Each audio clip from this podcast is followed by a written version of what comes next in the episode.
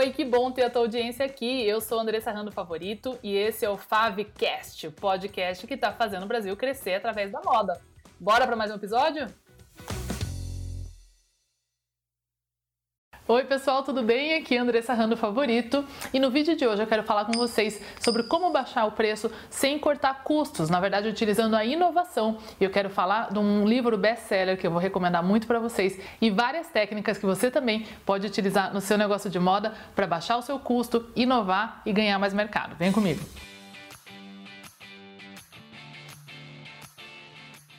Então a gente vive hoje um mercado altamente competitivo e muitos de vocês quando vêm fazer o trabalho do moda de sucesso comigo ou tem todas as dúvidas com relação a como crescer vendas, eu trabalho muito disso também no meu e-book que vocês podem baixar aqui gratuitamente no link aqui na descrição desse vídeo.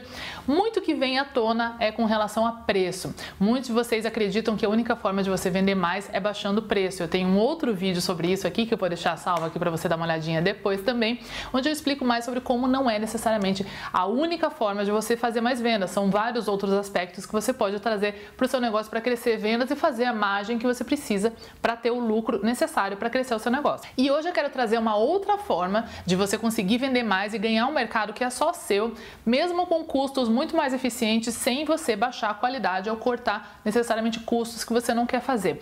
E essa é uma estratégia de inovação que eu estou me inspirando aqui no livro que se chama A Estratégia do Oceano Azul que é um livro da René Moborne e do W. Chan Kim, que vocês podem adquirir no link que eu vou deixar aqui embaixo também. E o livro best-seller A Estratégia do Oceano Azul é um livro que traz muitos insights que a gente pode utilizar também para os nossos negócios de moda.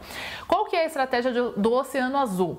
É aquela estratégia onde a gente sabe que no mercado onde você pode estar tá sentindo que você está atuando, onde você tem muitos concorrentes, você não consegue ter muita diferenciação e aí todos ficam brigando ali loucamente por uma fatia desse mercado que está altamente saturado e acaba que muitas vezes a única forma de vocês fazerem isso é baixando o preço.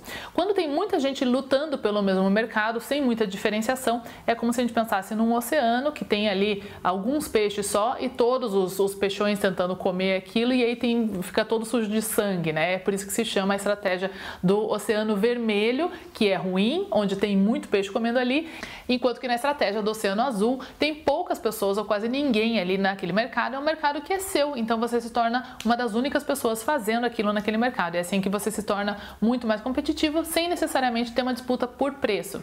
E como que a gente chega na estratégia do Oceano Azul? Através da inovação. Então tem vários exemplos que a gente vem vendo aqui no mercado de vários setores, de várias indústrias, que eu tenho certeza que com a sua criatividade a gente vai conseguir trazer para o seu negócio também.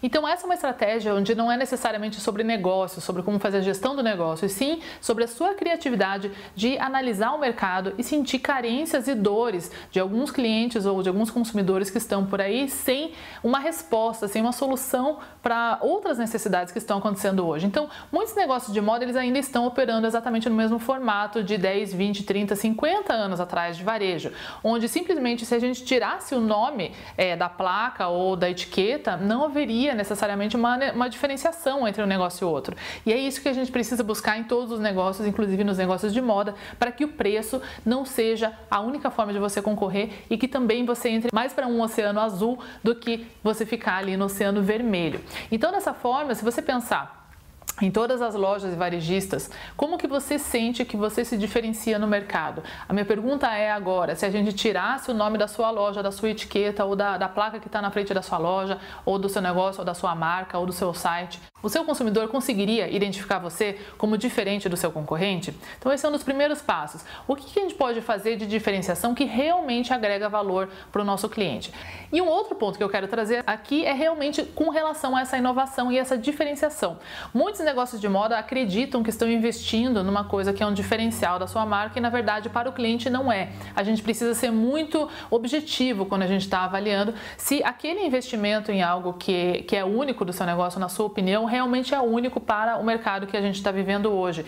Hoje, com a tecnologia e as inovações que estão acontecendo, o mercado está mudando de uma forma muito rápida. Então, hoje a gente tem um novo sistema de transporte aí que foi uma, uma, uma inovação né, disruptiva, como por exemplo do Uber, agora tem o 99, etc., que mudou totalmente como a gente usa o táxi, por exemplo, ou mesmo como a gente usa o nosso próprio carro para as pessoas que se tornaram motoristas. Tudo isso através de uma tecnologia como é a dos aplicativos de celular e com a internet que está disponível para todo mundo mundo hoje andando na rua, coisa que alguns anos atrás não era possível. Então muitos produtos acabam aparecendo agora porque a gente tem novas possibilidades e a gente precisa explorar isso também como a moda. Um outro exemplo que vem sido muito utilizado aí nesse oceano aí azul é, por exemplo, o Airbnb, que é uma nova forma das pessoas se hospedarem. E isso está mudando, está quebrando todo o paradigma com relação à indústria hoteleira e também de como a gente trata a nossa própria casa, os nossos imóveis que são colocados aí para locação por temporada através desse aplicativo. Então são várias ideias que estão aparecendo aí e várias outras eu também comento bastante lá no meu Instagram, se você não me segue, pode me seguir por lá, onde as pessoas estão pensando em novas necessidades de moda, o consumo consciente que está levando as pessoas também